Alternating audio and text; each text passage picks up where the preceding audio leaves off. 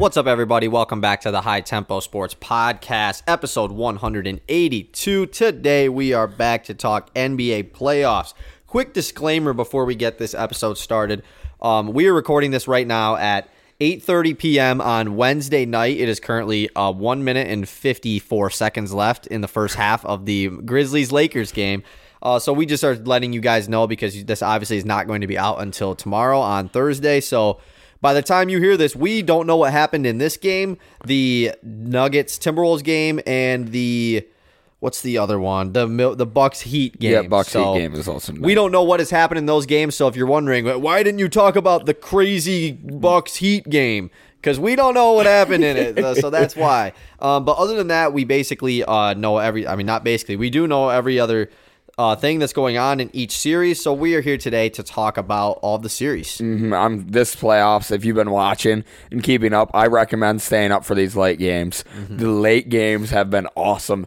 Oh, LeBron almost just had a crazy dunk. Last night, this could Sorry. be one of the podcasts Oh, where we just keep mentioning the game that like nobody can see. Yeah, yeah, we- yeah. We're watching, yeah. Uh, I mean, if you've been staying up for these playoffs, you have gotten an awesome, awesome playoff show. These late night games, the Kings Warriors series has been incredible. Same with the Phoenix Clippers series has been awesome, super competitive. Yeah, and it just sucks that those are the two best series, both for us East Coast guys. Uh, it's late at night, you know, it's it's tough. It's late time of the year. We got a couple weeks off of the school year, so like, I, I- my sleep is valuable right now. It's at the highest valuable point right now, and I'm just not getting a lot of Nope, it. so- not getting a lot of it. I'm been tired for like a week straight. Yeah. It feels like just staying up late But watching hoops. It's, you just got to do it. So gotta do it as an um, NBA fan. This is fine because it's about to be halftime of this game anyway, so it'll- it'll be less distracting for us Yep. as we get into this. All right, so I think the first thing we need to talk about is this Sun or not the Suns, the Warriors Kings series with the Draymond Green Domantas Sabonis situation. It's a little bit old now Mm-hmm. um, because Game Three of this series will be tomorrow night, the day that you are hearing this.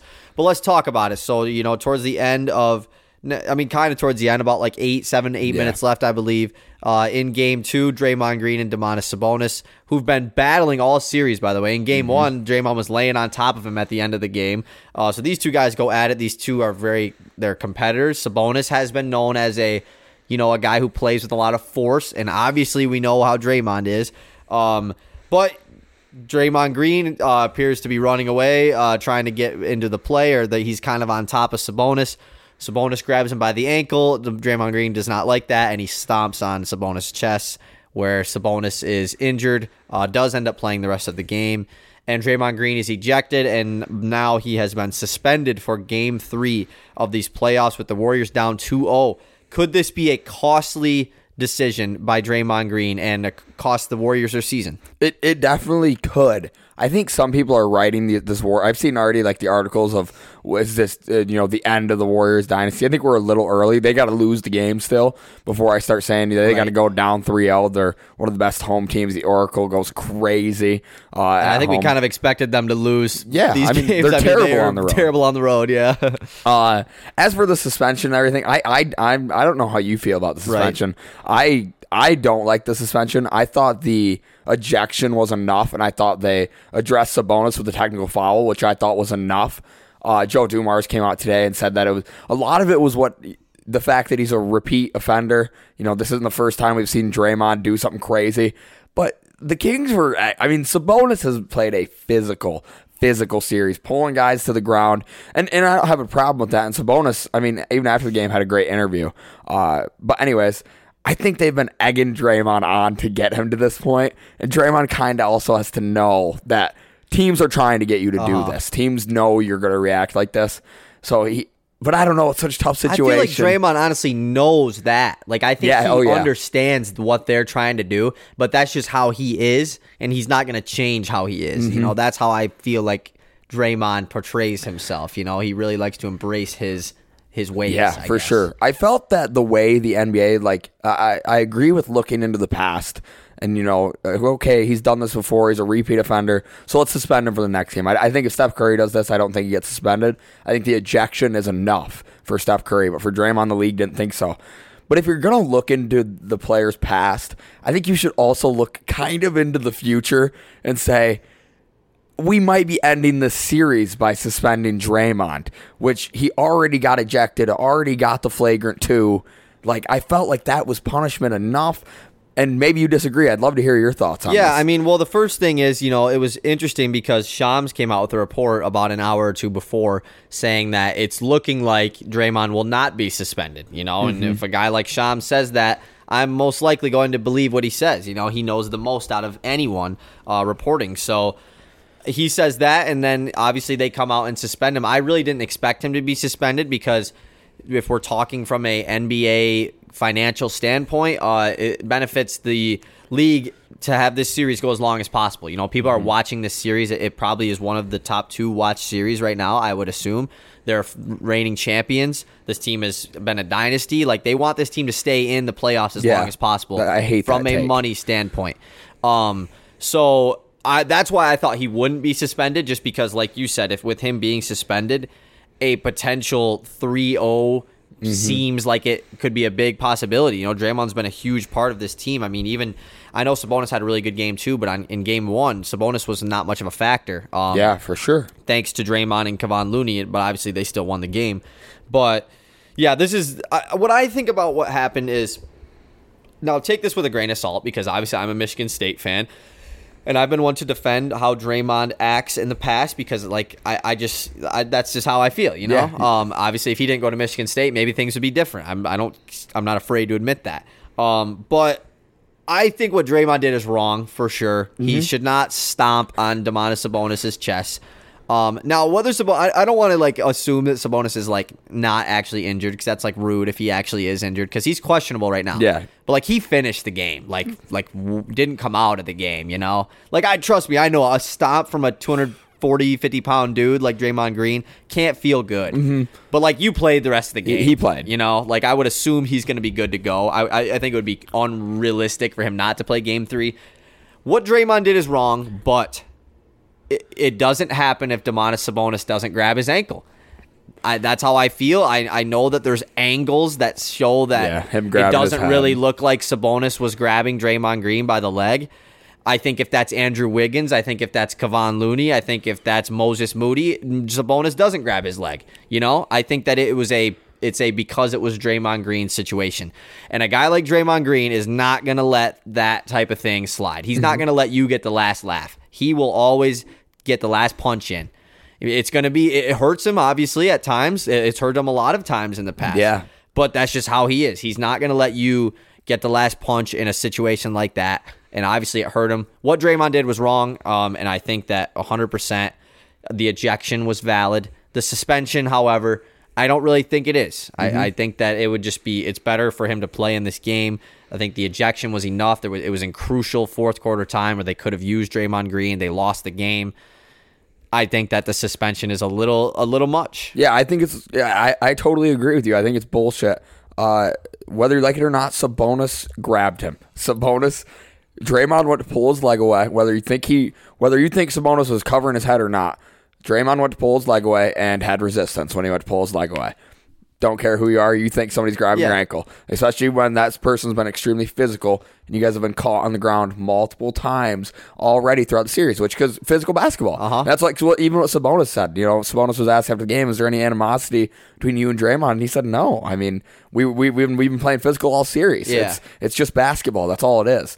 And and which was an awesome response from Sabonis, though he is also the reason he got suspended. But I think I don't think you can suspend a player for defending himself. Yes, did he retaliate too much? Yeah, but he got suspended or he got ejected in that game. I feel like that was punishment enough. That's how I feel. And and by no means, by the way, I'm not like defending what Draymond did. Yeah, Like, it I was wrong. I know it sounds that way. Like what Draymond did was wrong, Yes, and it, what he did was worse than what Sabonis did, hundred percent. But it doesn't happen if Sabonis doesn't grab him first. Yep. It's it's that simple. So. And everyone has their own opinion on this. Obviously, I I know a lot of Warriors fans think that it's the world versus the Warriors right now. Makes no sense. Um, I know that Kings fans and a lot of other fans are thinking, how can anyone defend Draymond Green in this situation? Uh, which is somewhat, I, I, I do understand that because, like Joe Dumars said, I mean, this is not a first time thing for Draymond Green. And Bob Myers came out today and said the same thing. They asked him about it, and he said, We've been through this before. Like, it's this is how Draymond is. I'm not going to sit here and complain because no matter what I say, he's not playing next game. So Yep. we just have to go out and play. Um, so we'll see how much this truly affects uh, the Golden State Warriors in this series. Like I said, they are down 2-0. Really excited for Game Three. Um, but what the Warriors got to change uh, as far as you know without Draymond Green, what do they have to do to potentially come back in this series? You know, Yeah, good point. That was important that you brought that up. I, I was like, we got we do got to talk about the basketball. Yeah, the basketball's exactly. been incredible.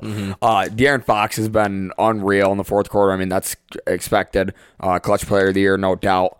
Uh, I think. did officially win it uh, today. Actually, oh, he did. It finally came out. Yep. Jaren Jackson Three- Jr. officially won yeah, Jaren, right? shout out Jaren Jackson Yeah, Jr., shout him out. Spartan Dog, uh, and then Mike Brown, one head coach, of one coach of the year today. Too, Oh hell yeah! So, so that's uh, yeah, the shot making down the stretch of these games has been incredible. HB feels like he's on a mission to like almost like a middle finger to the Warriors. I mean, he's just balling. It's been so long. That's a joke. Uh, but I really have loved this series. I think the Warriors need to get faster. I don't know how to do that. I don't know whether that means going small ball with Kuminga at five, but they're afraid to play Kuminga. Yeah, he hasn't played much. They played Moody over him last. You maybe uh, Wiggins small ball five. You know, Maybe because what the Kings are just getting the ball and going as f- as fast as hell. And when you have Clay, Steph, Draymond, and Kevon Looney on the floor all at once, you just don't have the speed to keep up with that. And that's where I think going smaller might help them. But then Sabonis might just dominate. We saw him last game get really physical in the paint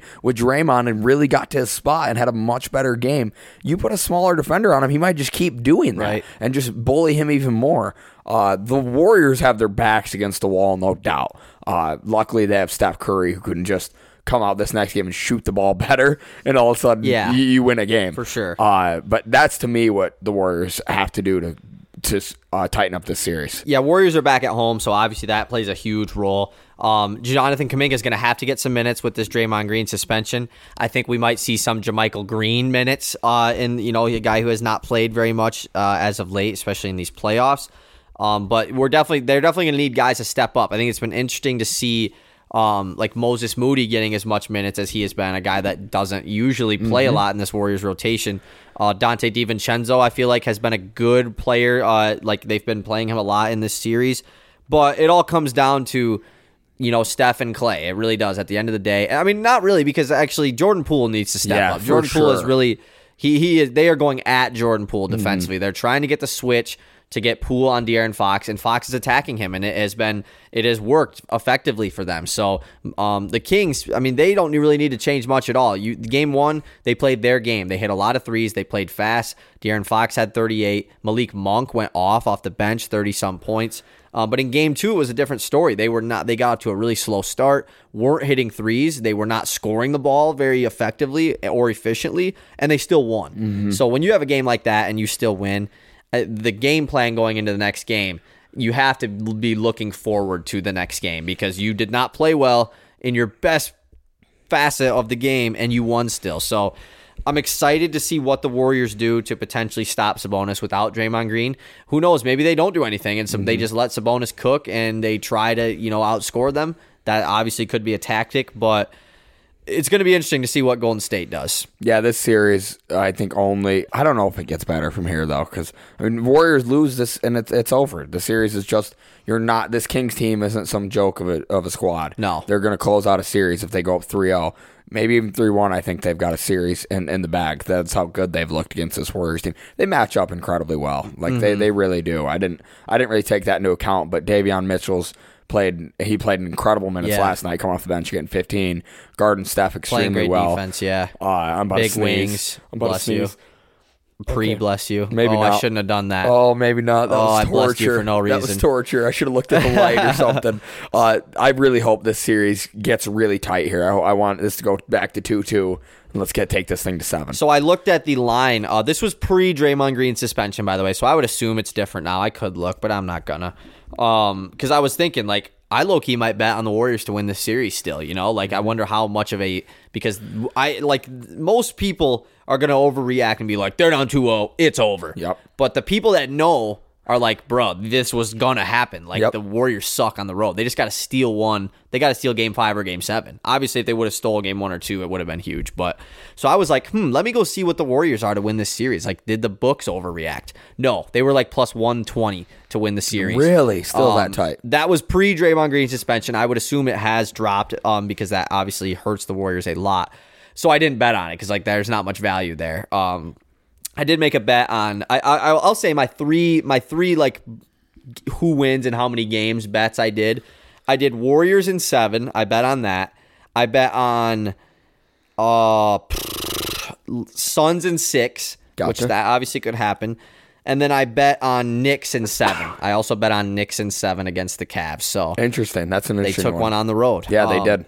So before we we're gonna hop into the individual series of these get things I'm about to bring up, but let's bring up another controversial topic on the podcast. Something we've been we've been getting more into controversy here on the podcast. Yeah, and So- I don't know what this one is right now. tonight, um, like uh, like I said, I'm gonna probably say this so many times, but you guys already know that these guys aren't playing. Giannis Antetokounmpo has been ruled out of Game Two, so we're gonna see how the Bucks play without him. He was injured um, on a charge play in Game One, did not play most of the game, and then Ja Morant has been ruled out, um, obviously in the game that we're watching right now. That's at halftime, also injured on a charge play. There has been talk on Twitter about should the charge be banned from basketball because we are seeing some injuries being taken to some of these star players and could potentially ruin these playoffs, which it could, you know. I mean, if Giannis is out and the then they lose this series to Miami, that could ruin the playoffs. Yeah, I mean, it, it really could not ruin it, but obviously, like we didn't get the best product that we were supposed to. So my question is to you. I, I've been wondering about what you think about this. Should the charge be banned? Maybe just from the NBA, maybe from all levels of basketball. I think that is like the craziest thought in the history of the world. I saw this argument and I was like, gotta get off Twitter. Like I, the Twitter has lost me. The charge is like one of the only things that keeps offensive players in check, and we've seen that this season.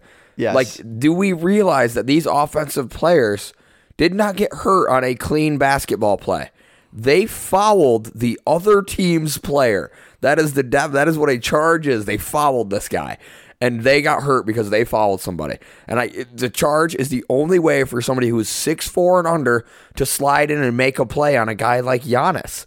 If Giannis is coming at the basket and you are under six six and you jump with him, you probably have a good chance of getting hurt. Like if you try to block that Yeah, guy. true. Uh, that's where I think it is so crazy. If you do this, all it makes is it makes it a, a game for just bigger and bigger and bigger people. It makes the size so much more impactful.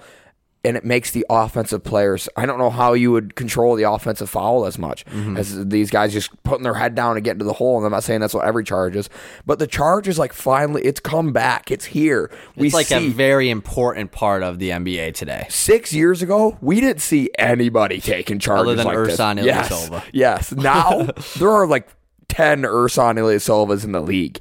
Like we see rookies like J Dub come in the league and just draw hella charges. Mm-hmm. Uh, it has been awesome. I think it is crazy to think about removing the charge call because final like because now we have a couple injuries. We've been going the whole year taking hella charges. Ain't been uh, uh, there isn't an injury I can remember off a charge other than these ones that I mean, there probably moments. has been, but yeah, like you said, not really any memorable ones at the moment. Yeah, I, I I'm in same same exact page as you here. I mean, it's it's a ridiculous thing to think about. Um, if you get rid of the charge, I mean, you don't understand how dominant, more dominant guys like Giannis are going to be. That's the only reason Giannis doesn't score 60 points a game. Only reason. because he picks up four fouls via charges every game. You know, like he would, and he has to play differently, be knowing that guys are going to take charges. I mean, we've already added the the the arc. You know, the the the restricted area Yeah. where you cannot take a charge in this area because yeah, it could become a little OP if you could just take a charge at any point under the hoop. So they add the restricted area. I don't know when that was added. At some point it was, and I think that's a good thing. Me too. I think it's a great barometer. The only way I think that you could maybe change some things is the two plays that the charges were on John Giannis were more of a upper body charge where like they're in the air and they clip the guy, the defender's upper Up high. half, the Up high. shoulders, where they go down like that on with their. Uh, you can't see this if you're watching Yeah, audio, obviously, but like He's using his upper you're body. falling with your back, upper back first, and then you fall. Which is that a true charge? I mean, legally, or I mean, by- the book, yes. So I, I could see maybe you getting rid of that rule where if you, you know, get clipped while a guy's in midair like that, and it's not your full body, but it's hard to judge that. you Yeah, know? that just makes the charge call so much harder to differentiate. But I think that's a great point because to me, a charge is when you're really going through somebody's body. Exactly. You're trying to go through them. Uh-huh. If you're jumping more vertical with a little bit of forward momentum, I think it's a lot different. Right, and a guy like Ja Morant is trying to weave through the defense while he's in midair, you know, because he's so crafty at the hoop. Um, so if you, you know, you just clip a guy's left shoulder, eh, but he still gets the charge call, you know, I could understand that. I'm not saying that that should be what is the new rule, but I just saw an argument like that, and I thought that was interesting. Um, but yeah, I, the banning the charge would be would be an unreal rule to do. I mean, Be the worst decision ever. It would be it would just be terrible. Like, Like, what is Kyle Lowry going to do? like, he, how is he going to survive? I mean, that is just a yeah. it- It's a really dumb rule. Um, there's already a lot of dumb rules in the NBA. They don't need to add more. Mm-hmm. Excuse me. So now we can get into the series. Actually, we're not really going to talk about those two series with those guys specifically because they're happening tonight. So. I mean, we can we'll, we will talk about them, but it's not we're not going to go into as depth as the other ones. Let's talk about Phoenix versus uh, the Clippers. This has been such a good series so far. Kawhi Leonard has dominated. Um, the LA Clippers shooting uh, in Game One was phenomenal as they a lot of guys stepped up in this one, and in Game Two it was pretty much just Kawhi and Russell Westbrook that uh, scored the ball and the Phoenix Suns were definitely played a lot better in game two to split this series 1 1. This has been a really good one so far. Yeah, D Book's third quarter last night was ridiculous. He had 18 and was just, I mean, you you would look away, look down at your phone, and all you hear is Booker, Booker, just mid range. I think they were they shot a ridiculous percentage from the mid range, and that's where they're really tough to guard. Obviously, in the first game, I think we saw a little bit of the math problem of threes are worth more than twos, uh, and Chris Paul wasn't hitting his mid range shots, and they were kind of giving them to him in game one, and he just wasn't hitting many of them. DeAndre Ayton's mid range is looking awesome this Clippers Sun series has the making of being a great series. I wanted to per- pull the cur- curtain back and go back to Game One. Okay. Russell Westbrook has I, I, I put it as a very impressive fourth quarter. The the one of the biggest plays is career, the block into the throwing it back Yep. at D Book into the turnover. He had many multiple clutch acrobatic ass offensive rebounds. Shooting three of twenty, I 3 think, 19, yeah. on the game.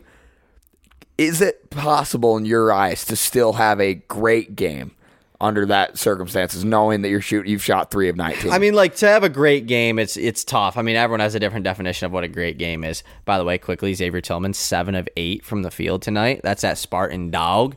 Um, but anyways, uh, yeah, I don't know if, about. I, I think you can be effective, and you because Russell Westbrook definitely impacted the game in a positive way.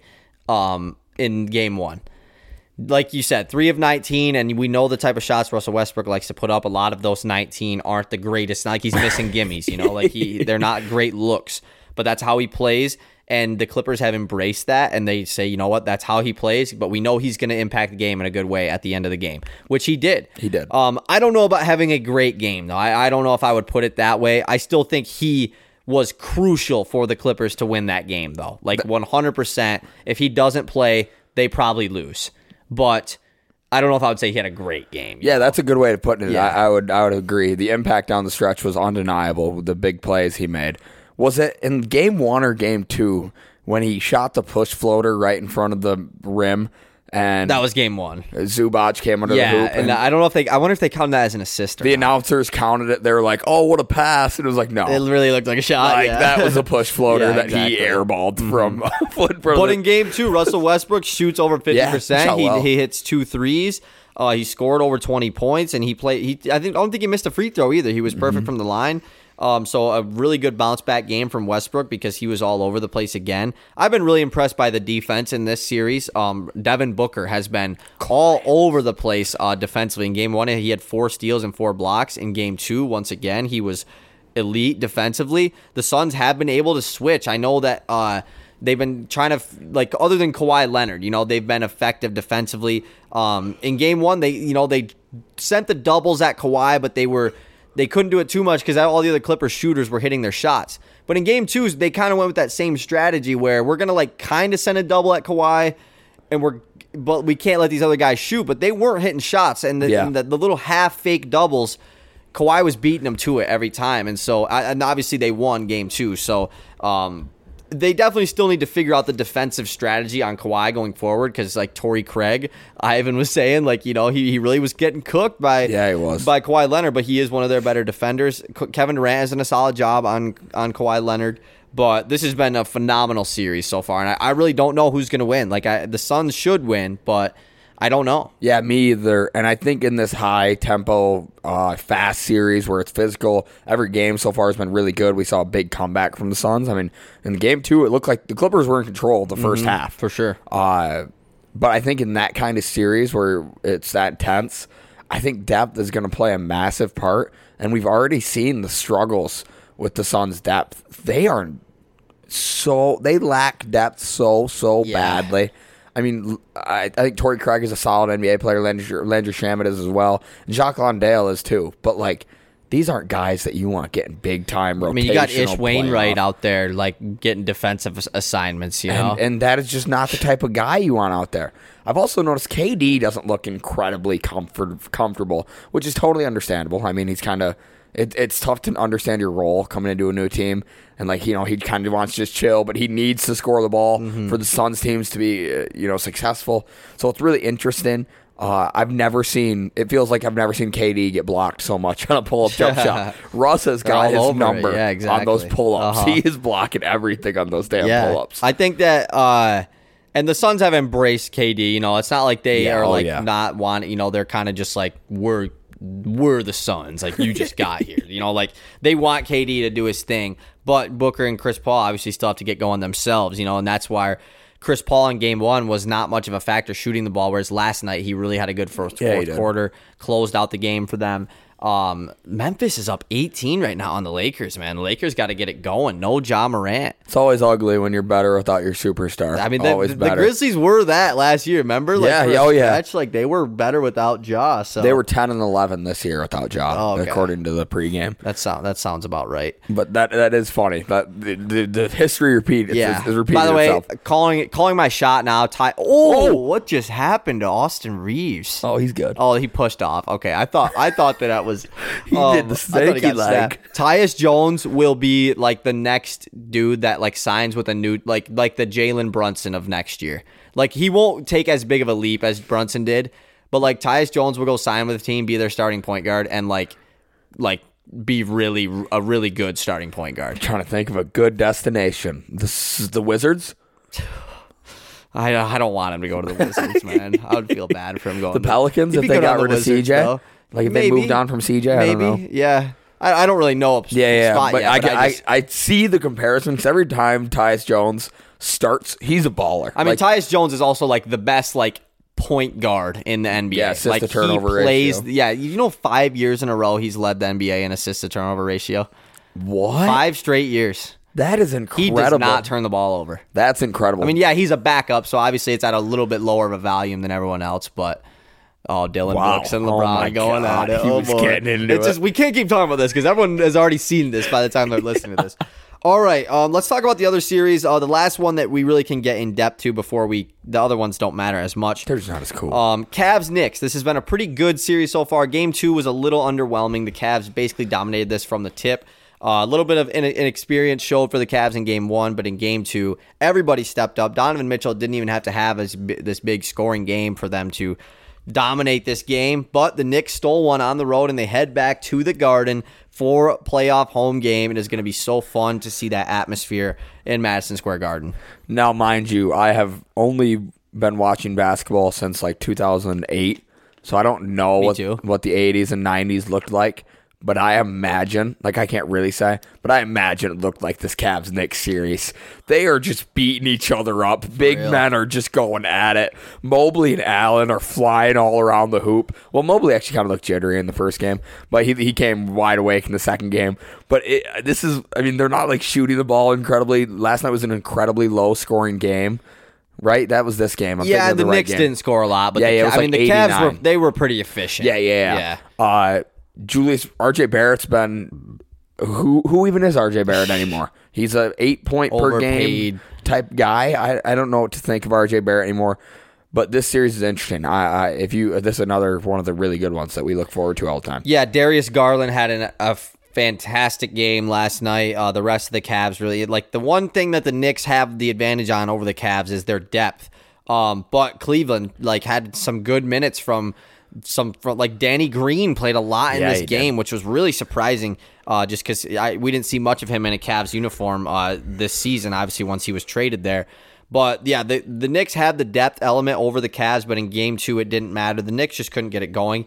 Julius Randle, I know he's coming back from injury, but he definitely has not been phenomenal so far. Um, and like you said, RJ Barrett has not been the guy that can step up when Ju- Julius Randle and Brunson aren't having their best games. Uh, I want to talk a little bit about the play at the end of the game where Randle goes up for the dunk after the steal. Jarrett Allen follows him, and Randle takes a really hard fall. Uh, which he was okay, um, but I saw something that this was just going back to the Draymond Green thing.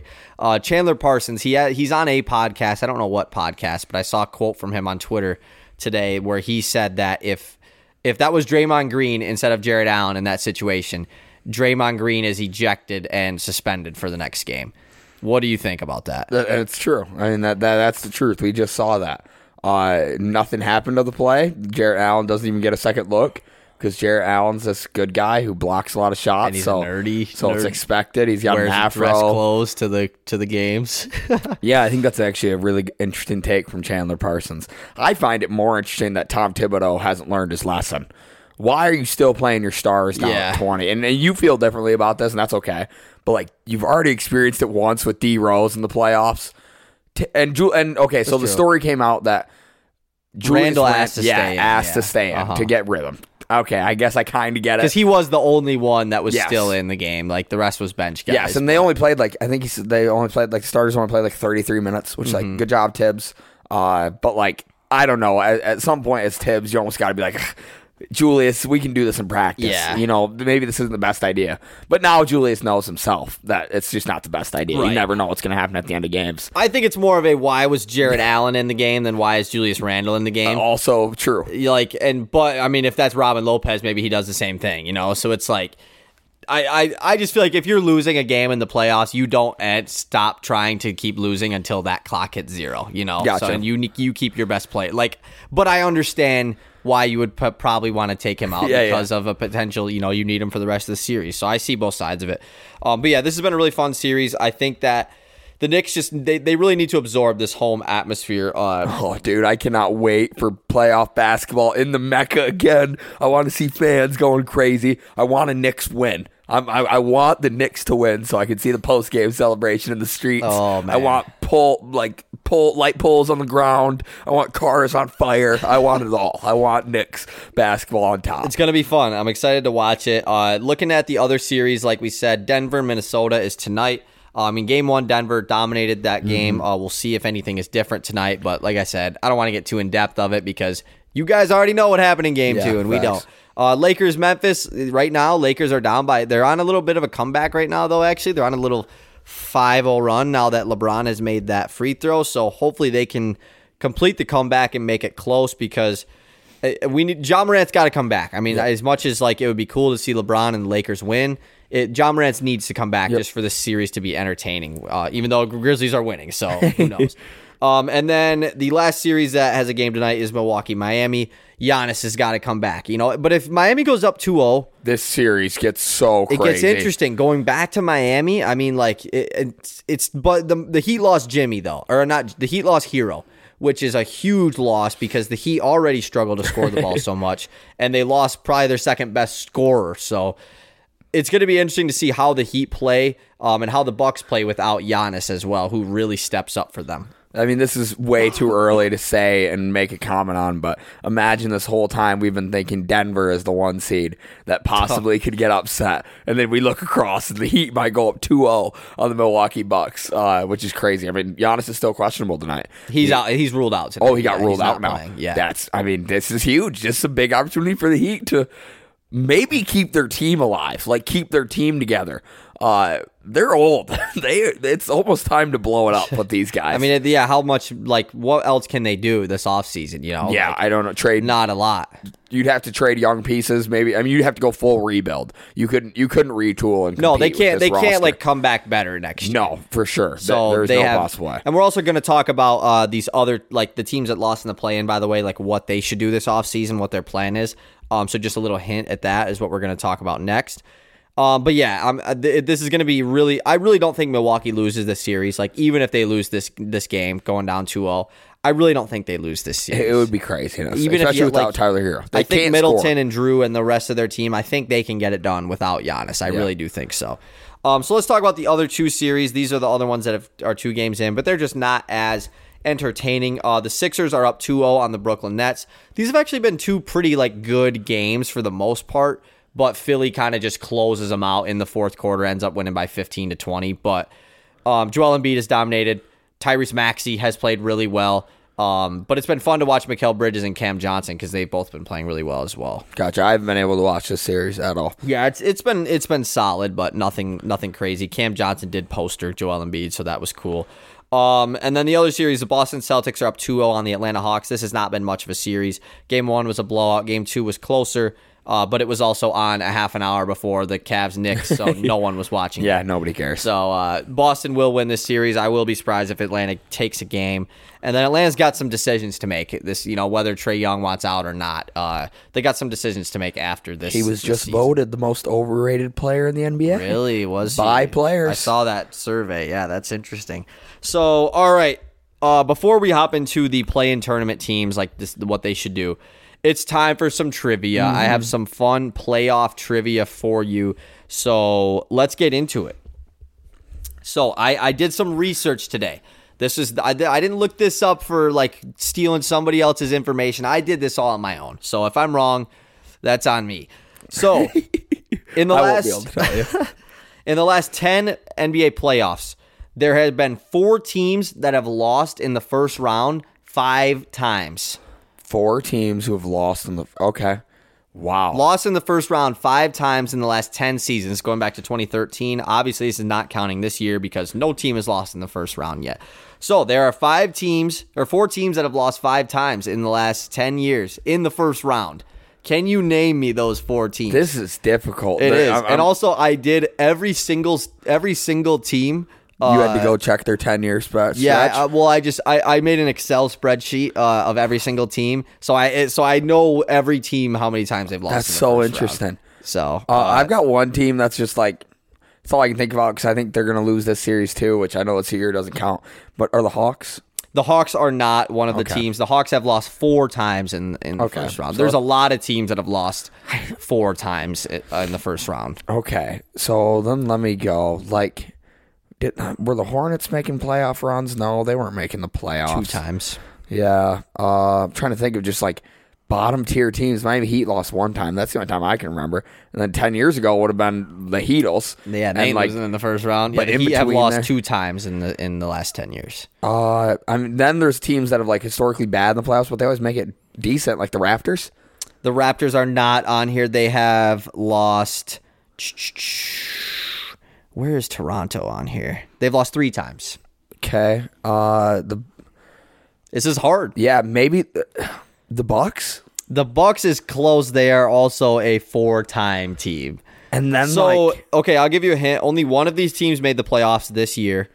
Um, but the other Oh, three, okay. the, two out of these four teams are like teams that you would like. Once you guess them, it actually makes sense. Like these are teams that like they be making the playoffs, but they ain't making noise in the playoffs. Okay. Uh I'm thinking these teams, three out of the four are not in the playoffs. So the Jazz. The Jazz is not on Oh, here. man. They are they have lost three times in the first round. They actually have been making this. They made the second round like a lot, but they have not made the conference finals. if we did know who's lost in the second round the most, they would probably be the top yeah, team. facts. Uh this is gonna be is Detroit up there? No, they Okay. only twice. Okay, I just knew the Blake Griffin year where they lost And the first the round. the the Drummond KCP year. oh That- yeah, yep, yeah, that was yeah. a good one too. Was that also versus LeBron? No, yeah, no. That, well, that was LeBron. The Blake Griffin year was the Bucks. oh yeah, yeah. yeah. Yep. Uh, I haven't gotten a single one of these No. yet. The Hornets. No, or I already, you already, I already told you the Hornets was oh twice. yeah, yeah. Okay. Uh, So only one team is currently, and all I can think of is playoff teams because they're all that matter right Two now. teams in the East, two teams in the West. is the team that's in the playoffs right now in the West No, the team that's in the playoffs right now is in the East. the Bulls? The Bulls are not in the playoffs. Oh yeah, duh. yeah, I've literally got notes written. The. Bulls are a three Bulls. a three timer as well. The oh team my that is in the playoffs right now is like also gonna lose again in the first round this year. So the Nets. It is the Nets. Yes, Okay. the Brooklyn Nets have lost five times in the last ten years. Um, a lot of those came early in the in the cycle. Did the Orlando Magic? The Orlando Magic is not on here. They are only lost in the first round twice. Oh, I just I thought they would have made it more with Vooch. I kind of expected them to to be on here because I tried to guess them before, and they were one of the teams I thought. Rockets. Not the Rockets. that that just didn't even make any not sense. the Rockets. Okay, so the the team that is really expected is like this team is always in the playoffs. Like every year, both of the The Pacers. the Pacers is one of them. Yes, uh, Middle they- of the pack team. Exactly. They they're always in the playoffs, but they will lose in the first round. This other team is just like that. Trailblazers. the Portland Trailblazers. Yes. Why did it take this description for me to just boom boom? Exactly. Uh, Dame Lillard, cla- he'll get yeah, you to the playoffs, man, but uh, he ain't gonna go far. Okay, so now I'm missing one team. the One team. Um, one hint I will give you is I know for a fact that two out of these five happened recently, Okay. Uh, well, I'm just trying to think of the team. and you would remember these series, them losing in the first round. They lost to the same team two years in a row. Uh, I don't want you to think about that too hard. Yeah, yeah, yeah. I'm trying to think of teams that. This Uh, team's also like never been bad really in our lifetime. They're always solid. The Pelicans. Not the Pelicans. I remember they made it with Rondo and AD, and they lost. in the Pelicans are two times in the last ten years. have been with Boogie. Uh, another team. So I This said team's not in the playoffs this year. Should have made the playoffs this year. Mavericks. The Mavericks, yes. That is not a team I would have expected. Yeah, because they lost twice with Luka the Clippers uh, in Luka's first two, their Yes. second and third year in the NBA. Um, and then before that was just like they'd they'd get in, but yeah, like, because of Dirk, basically. yeah, because right? of Dirk, yeah. So Well, that was that's interesting. Your four teams. That was interesting. I did not. You know how s- sucky it would be to be the Pacers fan? It's almost as bad as being a Pistons fan, but at least they made the playoffs. like we were a middle of the pack team who were yeah, like but the only nine twice. like we were always Exactly. the nine. And then a quick side trivia that I also made for this: there was three teams that have zero losses in the first round over the last ten years.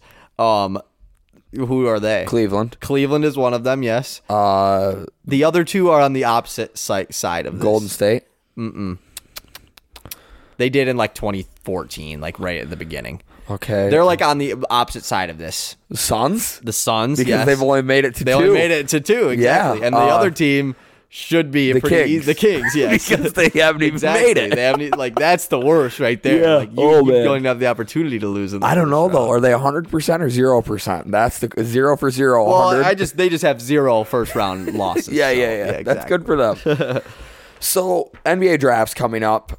I we did the last ten picks of the Lions. I don't know uh-huh. how many NFL teams you could do with their last 10 first round Yeah. picks, but you can do NBA. Oh yeah, teams. and that's why I wanted to do NBA. Yeah. I've got you the last 10 players, and I am going. There are two guys in here who I didn't even know were drafted by the Bulls because they never played for the Bulls. So I'm doing only guys that played their first year with the Bulls because there are a couple guys in here who are a little weird. Uh, so it goes all the way back 2011. Okay.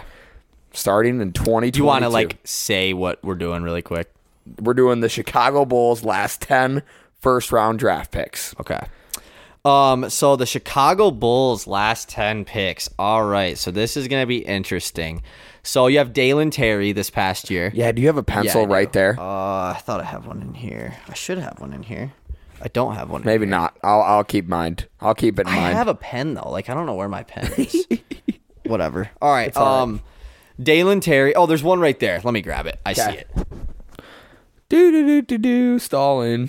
no dead air on podcast. All right, there we go. Okay. Um, so we have Dalen Terry from this past year. Um, before that, I know I'm skipping some right now, but like Patrick Williams, Yep. Coby White, Yep. Wendell Carter Jr., Yep. You've gotten the last four in history. Lauri Markkanen, No. I wonder if he was a traded. I think Lauri Markkanen was traded pick. Actually, now that I'm thinking about it, I think He he, must have was. He no, you're right. He was the he was the um. Oh, Was he, he, was the Cavs pick? Uh, No, he- I'm trying to think. He was the uh the Timberwolves with Jimmy Butler trade. No, that was Kris Dunn. Is Chris Kris Dunn on here? Okay, that makes sense that Kris Dunn's on here. Markkanen probably was traded pick, but I'm just trying to think what trade he would have been. Me as well. Okay. Because when you said that, I was like, yeah, duh, Lauri, but he's not on here. Okay, gotcha. So I got f- the last five right now, or the You last, have the last four. Okay. Uh, they're- didn't have a first round pick in 2021. Yep. Oh yeah, that's right. Uh, it was Franz Wagner. okay, so what year am I back to? You're on 2018. They had two first round picks. You got Wendell Carter. Second guy's a little bit tougher. I wouldn't go. I wouldn't go him. oh, is it? Uh, is it? Is it Troy Brown Jr.? It is not. Is he on here though? no. Is it Chandler Hutchison? It is Chandler Hutchison. Okay. I even wrote down what college he went to because I was like, I don't know if Skunk's going to be able to get that. That's a crazy pull. I know my Chandler Hutchison Uh, knowledge. 2017, it was Justin Patton. He didn't play a year for the Bulls, so Okay. that, that year's a wash. yeah, he was traded to like Minnesota or something. So now you're on 2016. So I know like I, this is this is further than 2016, but like Gary Harris ain't on here, right? Because like he was technically drafted by the Bulls, but yes, I put both him and Jusuf Nurkic on here, but they were both instantly traded on draft. day. Okay. Same draft too, 2014. so they are so they do count or No, they don't. Okay, count, okay, but they're- gotcha. No, they don't count. Okay. Um I know I'm going back here and I might be going back too far for last 10, but like Doug McDermott, is he on here? No, Okay. Uh I think he would have been 2010. probably a little bit too far.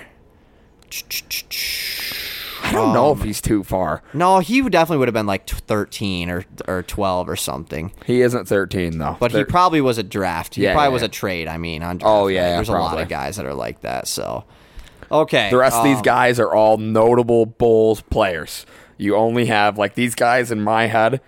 I all think of them as Bulls. Oh, okay. I think. Uh, I mean, is to me. Bobby Portis on here? Yes, he is 2015. Is oh no, I was gonna guess Noah Vonleh, but he was he was Charlotte Hornets. Yup. I'm pretty sure, or Charlotte Bobcats. Okay. And you did skip from uh, 2018 to 2015. There's one player in between in 2016. 2016. So I'm missing three guys. Four. You're Four? missing 2016, 2013, 2012, and 2011. Okay. Um, I got Bobby Portis. Hmm. 2016. So that would have been 2016. That was like Ben Simmons draft. I think. I believe that was that draft. Do you know like where this guy was picked in the draft? Yeah, yeah, I've got the number 14. In 2016, he was drafted 14th overall. Okay. This guy was Uh, good. Good college player. Good college player. Really good college player. Oh, uh, Ryan Arcidiacono is he on here? No. I think he was a second round He pick. He must have been. Yeah. This guy No, was he like was later than way better than Ryan Arcidiacono Really? in college. Like That's way better. like way better. Like I think this guy was oh, national uh, player of the year. Oh, uh, Denzel Valentine. Denzel Valentine. yeah, runner up for, for Oh, national player of the year. Okay, Now you uh, go back to Man, 2013. Denzel was such a bad. Uh, I had hope for Denzel in the league, dude. I really did. Okay, so twenty. What I'm say? I'm going back You're to. at 2013, 2012, and 2011. They had three straight years. um, is Jimmy Butler one of them? yes, Jimmy Butler is 2011. Okay, because I didn't know if he was 2010 or 11, so that's nice to get him out of the way. These next two guys are just not near as good players. Uh, one of them is 2K legend for the Bulls.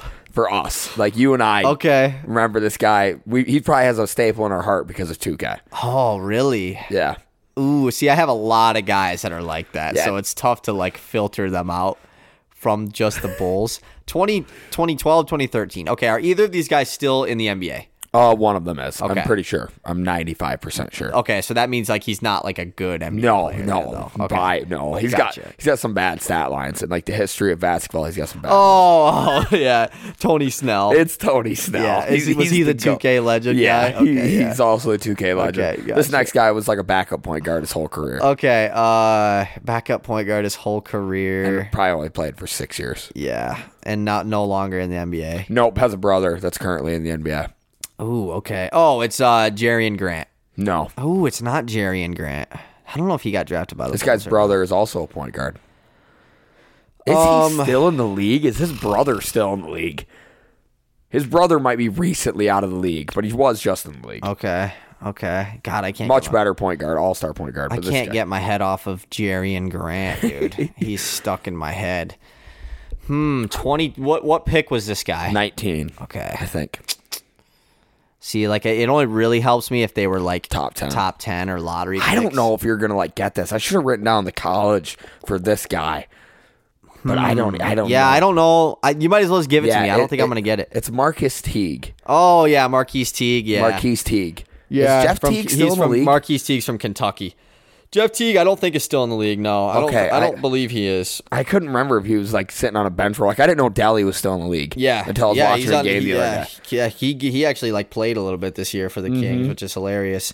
Yeah, I don't think Jeff Teague is still in the league though. I don't think he is Mm-hmm. either. Like when I said it, I was uh, I thought to myself, I was like, is he? Like I haven't Yeah. seen him. Okay, so minute. now like I really want to find out this Lauri Markkanen, uh, debacle. Like this thing with him because I'm just gonna look up his basketball reference. I think he was part of a trade. I just can't remember what trade. Even and was. Doug McDermott would be an interesting one too because he was drafted by, uh, by the Bulls. I in think my eyes. Doug McDermott was the was the one with like Gary Harris and Jusuf Nurkic. Like I think they Oh, traded both yes. of those picks to move up in the draft to draft McDermott. I think that's exactly what happened. I'm pretty sure that's what it was. wow, what a bad trade. Yeah, yeah. Lauri Markkanen was drafted seventh overall by the Minnesota Timberwolves in 2017. Gotcha. So, so, but but I Kris Dunn was the was the guy that was drafted by fifth overall by the Timberwolves.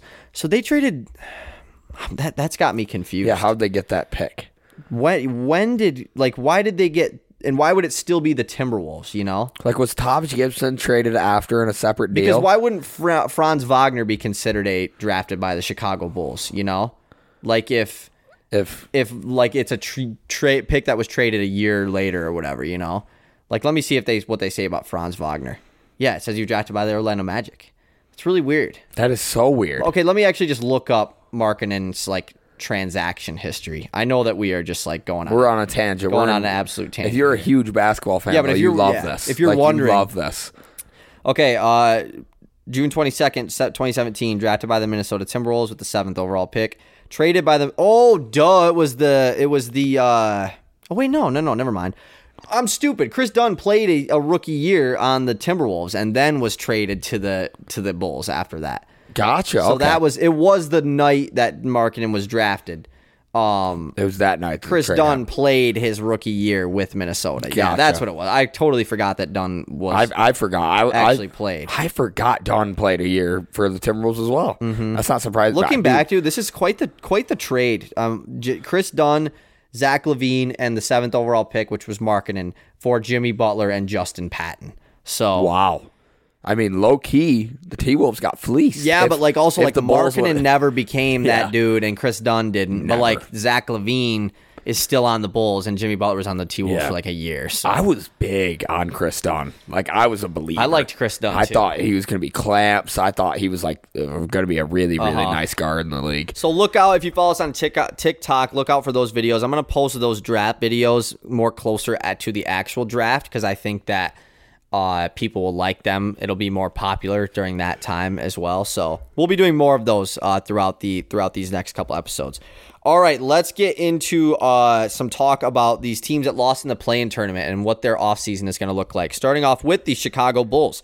Uh, the Bulls have been in a weird situation. They've been really bad for the last you know, six, seven, eight years post Jimmy Butler era. With you know, we are just talking about that with Lauri Markkanen and Kris Dunn, Zach LaVine. Finally, last year they make their first like really good season in quite some years.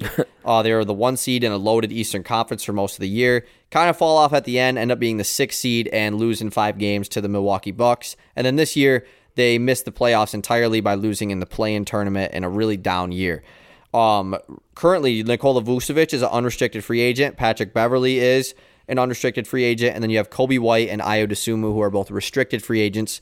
Um, which I've heard that Ayo Dosunmu uh, is going to probably get paid by another team, and the Bulls probably won't be able to pay him. So, really interesting offseason coming for the Bulls because they are in a position where they could blow it up if they want to, but they easily could run it back with this team and try to be good again. Zach LaVine is under contract. Rosen has another year, but Vucevic is a free agent.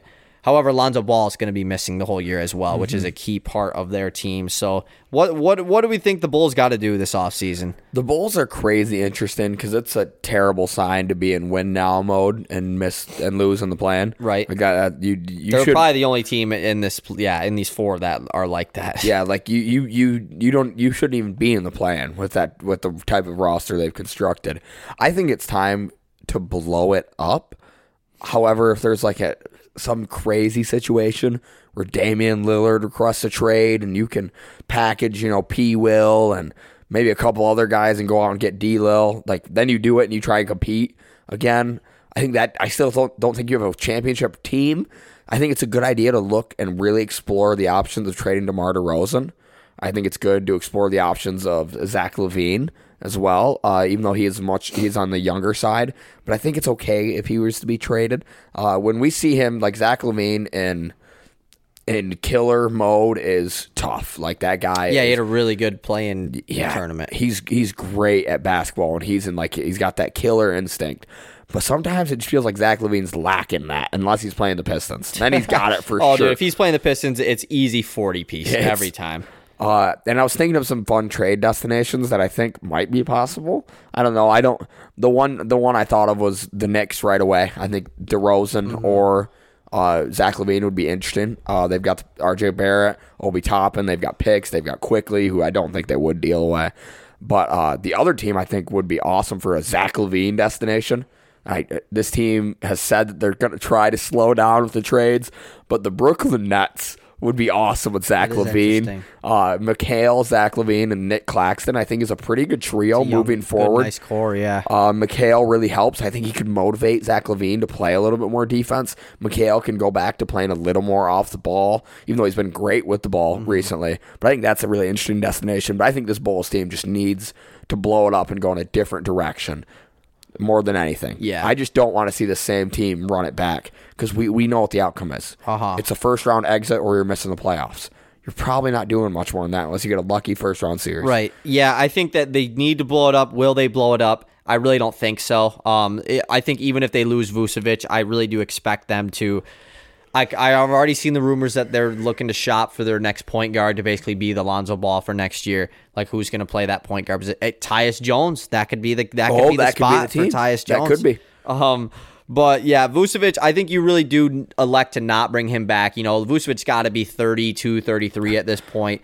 Um, the Vucevic trade really was a an L of a trade for you. It, it sucks to say. I respected the move at the time because you got to do what you got to do, but it, it's not looking like the best trade uh, right now. Coby White, I assume he will be gone. He, he has, just hasn't been the the player that they expect him to be in Chicago. But with DeRozan under contract, he does only have a year left on that deal. But with re-signing Zach LaVine, I don't expect them to blow this up by trading those two away. However, if you did, it would be a smart move. um, but the Bulls GM, uh, Karnisovas, he's he's been there not very long. I think like this is like his second or third off season there.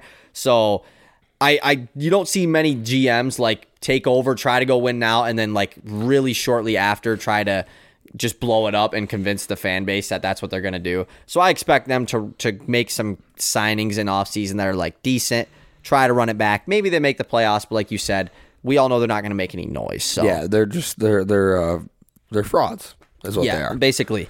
Um, the next team, the Toronto Raptors, they're in a much more interesting spot because this team is pretty good. They have a lot of good players. Um, however, Fred VanVleet is a free agent via a player option, so he could be on the team. He could opt out.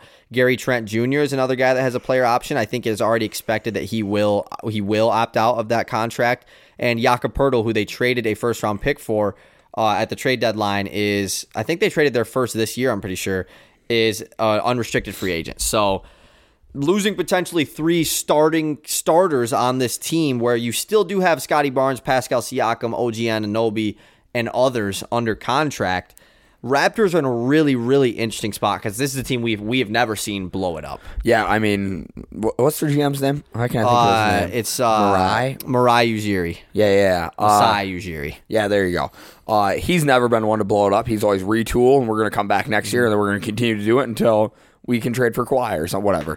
uh, the the rumblings are that Nick Nurse is out. Uh, which is just it's crazy to me how quickly they go through coach of the years. I mean, they get a coach of the Yeah, year true. and they get rid of him. It's the weirdest thing. On but Nick Nurse, it's not working all of a sudden. Hey, the six eight switch everything isn't working all of a the, sudden. the idea, like I do love the idea, I idea. love it. Like I really do, but it ain't. It don't work. in so. theory, like as a basketball coach, I think it was it's such an interesting experiment, Uh-huh. but like it didn't it didn't work. It Right. just and maybe they just didn't. I don't think they had the pieces necessarily, but for me, this offseason needs to look like a get a center, get a center that you can lock down for years. Unless E- Jakob, if, if Yes, he's that if- guy, yeah. if you can re-sign Jakob, great move. He he needs to be on the Raptors for a long time, but re-sign him for four years. Right. Place him next to Pascal. Fred VanVleet. I I think there's a little more flexibility there. Uh-huh. I wouldn't mind if they moved on from him. I think Gary Trent's going to get a bag this offseason. I think he's worth a bag. And Fred VanVleet, I really do think he should opt into his player option. Like I'm not sure he'd get Right. more money if he opts out. I'm not Yeah. sure a different team unless would he's just looking more for money. more longevity of a contract. Again, oh yeah, you know, maybe. like yep. Maybe playing a- on it, playing back to back, like prove it years. I guess is is can be tough on a player. So Yeah, definitely, especially mentally. But like, I don't see a great destination for Fred VanVleet. And if you do Yeah. re-sign him, it's like anybody's trading them. So he are you screams just like, Miami Heat. I guess they did that with Kyle Lowry Yeah, though yeah, already. So they like, can't do it again. Yeah. uh, so I don't know what options this team has other than run it back with some minor changes, with like hopefully going more into like the losing mode. But that's not something we've seen the Raptors do Uh-huh. ever. We've never seen this team be a bad team. Except when they got lucky in the lottery and got Scottie Barnes, you know. Like Yeah, yeah, was- yes, And they yes. could they could get lucky in the lottery this year. Who knows? But Uh, I, don't- I, I don't think there's many options for the Raptors this offseason. Yeah, the Raptors. I think Fred VanVleet uh, is is probably gone. If you do bring him back, it's cool, but probably not on the biggest contract. You know, I would I wouldn't want to. But I like you said, I don't know what the market is for Fred VanVleet. I don't know who really wants Fred VanVleet at this point in his career. He's definitely still a good player, 100. percent I mean, he was an All Star two two seasons ago, so he's still a great player. But I don't know what if you want to go get a more of a true point guard or you want to go get some more size at the point guard. Um, Gary Trent Jr. He screams Dallas Maverick to me. He just he screams that Mavs are gonna overpay for a guy like sick. him. Uh, which yeah, it would be a good pickup. I don't know if it'll happen actually, know if but it'll work. he will get a bag. Jakob Poeltl, like you said, I think you do try to bring him back if you're the Raptors, but you're in a weird spot because do you look to explore a trade? With Pascal Siakam or with OG Anunoby, you know that these are two guys, especially OG, that was in trade talks all last offseason. And it was like, oh, the only reason OG hasn't been traded yet is because like we don't know what's going to happen with like KD, and then OG never gets traded. And then at the trade deadline, it was like, yeah, the only guy that's going to get traded is OG, OG. Anunoby, and then everyone else got traded and he didn't. So. uh, Does that mean he for sure is not getting traded because we've already fall for it twice, or do I fall for it again? Where like some team is willing to give up three picks for OG Anunoby? Remember that talk? Yeah, yeah. Like, what team is that? You know, like Who- uh, who was it? Was it the Knicks? know. Like uh, maybe was it the Pistons? I hope not. So it's going to be interesting to see what the Raptors do, but they do have options, which is good. If they this team really could run it back. And they would they have, would have a better chance than the Chicago Bulls. I feel like so. Uh, I would at least totally you have that that advantage Yeah. there. So these next two teams out of the West, much better scenarios than the East playing uh, losers. First, starting off with the New Orleans Pelicans, uh, your only big free agents. You have Jaxson Hayes, who is restricted, which still isn't even that big one. There's other guys, by the way, for the other teams, but I, they're just not notable.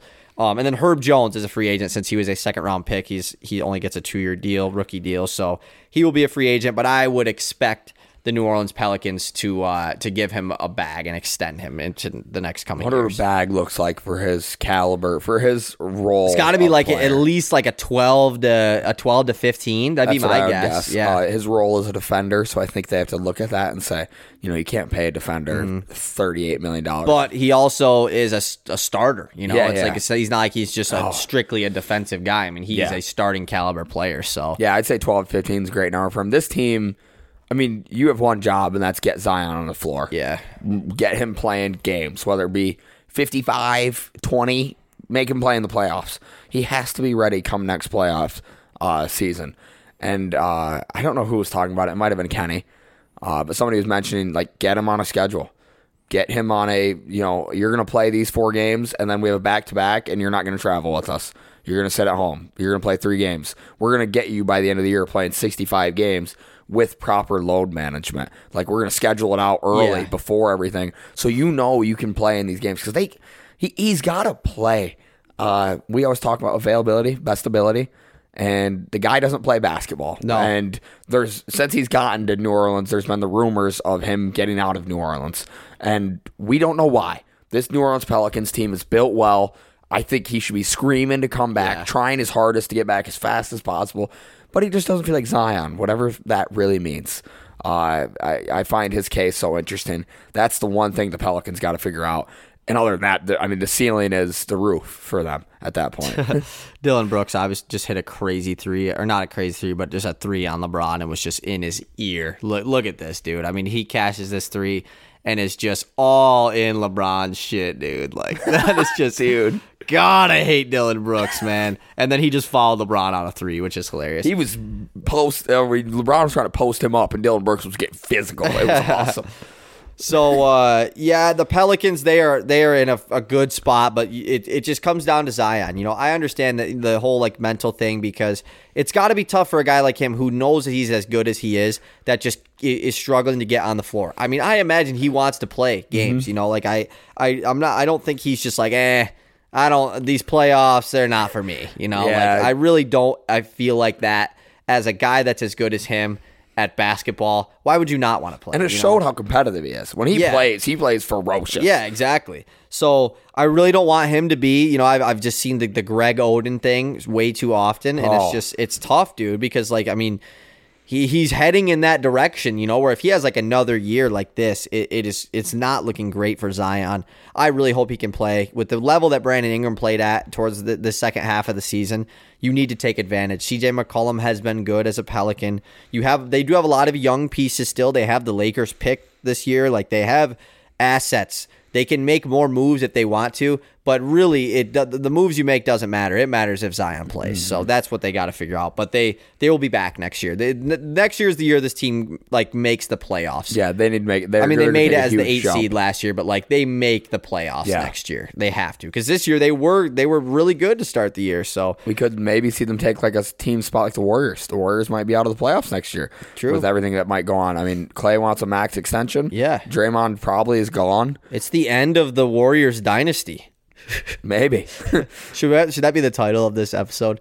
Is Yeah, this yeah, the yeah. end of the Warriors dynasty? Our first ever clickbait Yeah. title. Or should it we should it be that or should it be should the charge be banned? No, no. we aren't doing that. or will injuries ruin these NBA playoffs? We need- one of those two. One of the injuries one or the Warrior. I think the Warriors one is good. Something about Draymond. Yeah, we could do something. I like the Warriors dynasty because because it's just too because it's also about Draymond too. and it's overreacting. Oh, yeah. it's our. We it's don't like- believe that. It's overreacting already. Last one is the Oklahoma City Thunder. They have zero notable uh, upcoming free agents. Dario Saric is the only one, uh, which they got a pick to trade for him at the trade deadline. They they have nothing, no free agents except they got to sign their rookies that they draft. That's about it. Um, they have two first round picks in this year's draft, their own, and then the LA Clippers first round pick.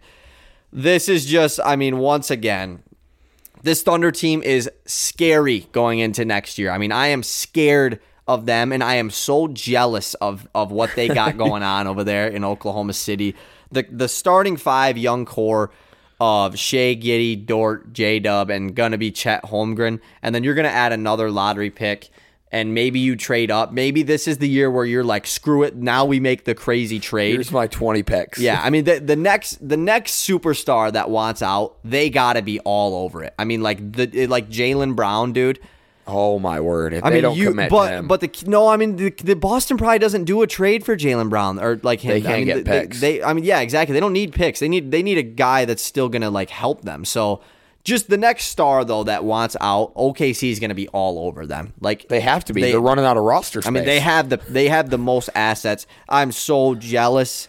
Like what Sam Presti has done, really. Now that they've actually had the year where they've taken the leap without their number two overall pick, without even more picks that they have coming, like it really is like he's playing 2K out there. Like, it's it's awesome, and it's it- it's so cool to see. And like, God, I want it. I want that mm-hmm. on my team. He he's just he he feels like he's a mastermind. It feels like he's literally like you said playing a video game. He's he's messing with the other GMs. He's getting off the phone and laughing and click, boop. Yeah, watch what I have. I, I've traded for Shai in my first. I don't know if it was first year, but he. I mean, he has just made right Yeah. move after right move, and maybe they get Victor Webb and uh, Yama this year. Oh, that'd be bad. That'd be terrible. Don't terrible. do that. I mean, That'd be- that's too far. That'd be the worst thing ever. This That's team would be unstoppable.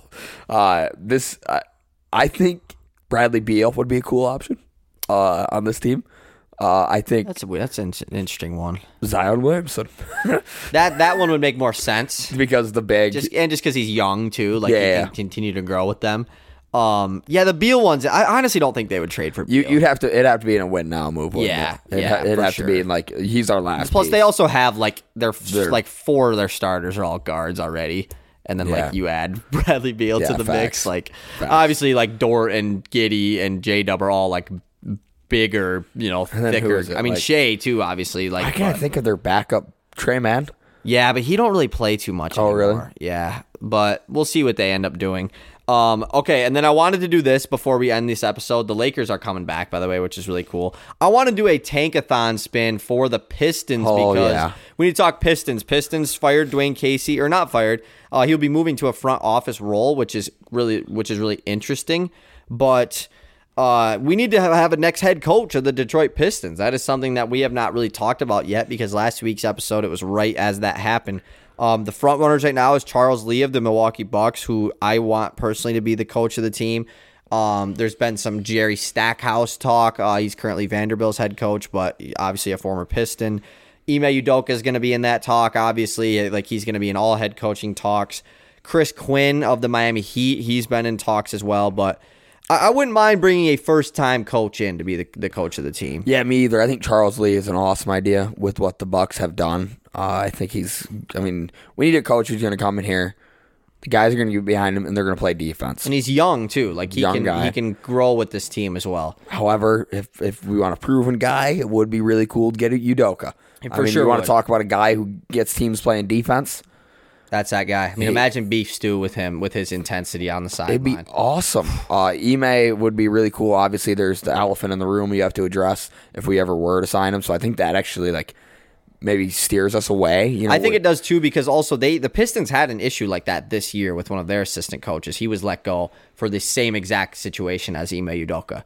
Uh, so I feel like they would stay away because of that. Like you know, it's kind of Yeah. like a little bit of hy- hy- hypocrisy. Yeah, and the Pistons have been very drama free under Troy Weaver. It's Yeah. been very even like Dwane Casey getting uh, stepping down wasn't a dramatic No, not at thing. all. It wasn't. I'm pissed at. The, It wasn't like Stephen Silas who got fired in the third quarter of their last game. yeah, facts. Like this was like uh, it's been totally drama free, well run organization. So I don't see them bringing in Ime. So we'll see what happens uh, with the with the head coach. Obviously, I don't think it will happen anytime soon. Like I think by the time our next episode happens, they still won't have a new head coach. Yeah. Um, because there's no reason to rush this right now. But they've been interviewing a lot of people. They've also interviewed uh, two of our assistant coaches, which is cool because uh, Rex Kalamian, who is the who's been the assistant coach for the last two years, he coaches. I'm gonna, I'm gonna get his country wrong, so I don't know what one, but whatever country he's from, he coaches their national team. Um, and he's done a good job with them over That'd be there. cool. And I'd he love- filled in for Casey a couple games last year when he was dealing with stuff off the court, and and the players really enjoy him. So that would be interesting. I But love a Euro League style coach. let's do a, a lottery sim on Tankathon. Basically, we are going to spin this, and it is going to tell us what exactly the lottery is going to be. I really think so. One time only. So Oh please. let's get into it. Boom, sim the lottery. Oh boy. So the Charlotte Hornets win the lottery. The Chicago Bulls jump all the way from 11 to 2. The Dallas Mavericks jump all the way from 10 to 3. And the Detroit Pistons fall to pick 4, uh, followed by Houston, San Antonio, Portland, Orlando, Indiana, and Washington. Uh, so the team that got screwed here the most actually is the Pistons, Houston, and San Antonio falling to six. Man, I mean, That's like, so terrible. what an L. If Dallas, if Dallas went like moves up in the lottery and gets like one or two, that is the last straw. That is like the NBA. I will. I I will never forgive you for doing this. It, it's rigged. It- I mean, yes, obviously. Like, God, that would be. Oh, I'd be. So, I would be very, very upset. It's just because, like, what did they do to earn that? Like, No. they they have been mediocre, ran a shit franchise Mm-hmm. for for a few years now.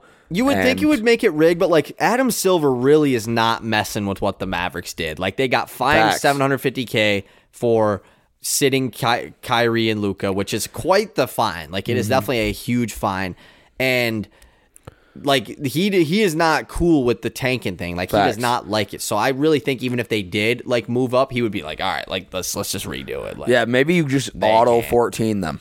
Just bottom of the lottery. you guys sh- should be there anyway. Well, if they fall there, then that means like the teams behind them like move up, which would be bad for us. It'd be bad. yeah. So like really maybe bad. they just yeah, stay yeah, where they right. are. Yeah, you're right. what? So what is that? 13 then? ten, I think. I Oh, think they 10? have ten, which their pick is top ten protected. So like if they do fall out of that, ti- if they really want to screw them over and like they get eleven, 11. Uh, but then that team would move into the Into the top, top four, three, which would be four. scary for us. So. Um, We're getting the first overall pick. Well, no, we're getting the not. fourth. We're not getting the first. We're getting overall. fourth. Yeah, we're get, yeah. We I just said it. Yeah, we're Yeah, getting yeah. I'm gonna screenshot this actually and see how accurate it is. Come uh, come draft time. All right, before we end today's episode, let's let's talk about the Tigers and baseball because we we promised we're gonna talk about baseball. The Tigers were on a heater. They were winners of five straight. However, they lost today's game against the Guardians, but they still won the series. Um, they almost made it four straight walk off wins today as they were down 3 nothing. but Torkelson hit a homer in the seventh. Zach McKinstry, Chippewa legend, hit him in a home run, his first home run as a Tiger in the eighth. And they were down by one, and it was like they had two singles to lead off the bottom of the ninth. It was like, oh my God, dude. It's happening. They're going to do it again. And then they didn't. Um, but Tigers 7 and 10 now after the after being the worst team in the league to start the year. They've made a slight comeback, which is cool to see. I still don't know how long it's going to last. Oh, this team's for real. Yeah. I mean, I'm, I'm biting. I'm biting. I'm taking. I'm drinking to the Kool Aid. Okay. Uh, this team This is for real. Uh, when you bench your highest paid player this early in the year, it's got to Hey, mean it, something it's good. got it's gotten him improved. He's improved since then. hey, your spot's not safe, dude. I don't care how much money you're getting paid. Not under AJ Hinch. Nope. He will find somebody else to cheat for. I mean, Exactly, dude. um, yeah, only 145 games left, so we're we're we're getting there. We're get- getting there. We're getting into the thicket of the season. um, and also we were talking about this pre-show. Max Scherzer got absolutely screwed. Uh, by the MLB umps today. I hope they're fine. I hope they're fired. Um, I don't have Max Scherzer on my fantasy team, so that is not why I'm mad. For sure, not why. I'm No, there's no way. I definitely Um, wouldn't. Um, yeah, Yeah, just I'm- frustrated, man. Like he just using the stuff that you supply for him. He's using the the hard earned sweat on his back. Can't even use it. Can't even use it. All you're allowed to do is Yeah. use rosin and sweat, and not him. Anybody but Max Scherzer. Too much. Too, Too much sticky, anger. I guess. Too too much sticky on his fingers. All right, His sweat's everybody. Too perfect. That's going to be it for today's episode. We will be having a mock draft coming this weekend with Willie because we know the draft is a week away. You're probably thinking, like, why did you guys not talk about the draft? Because we have a full episode dedicated to it this weekend. Look out Mm-hmm. for that. And we got to go finish watching the rest of this game. So, bye. Peace.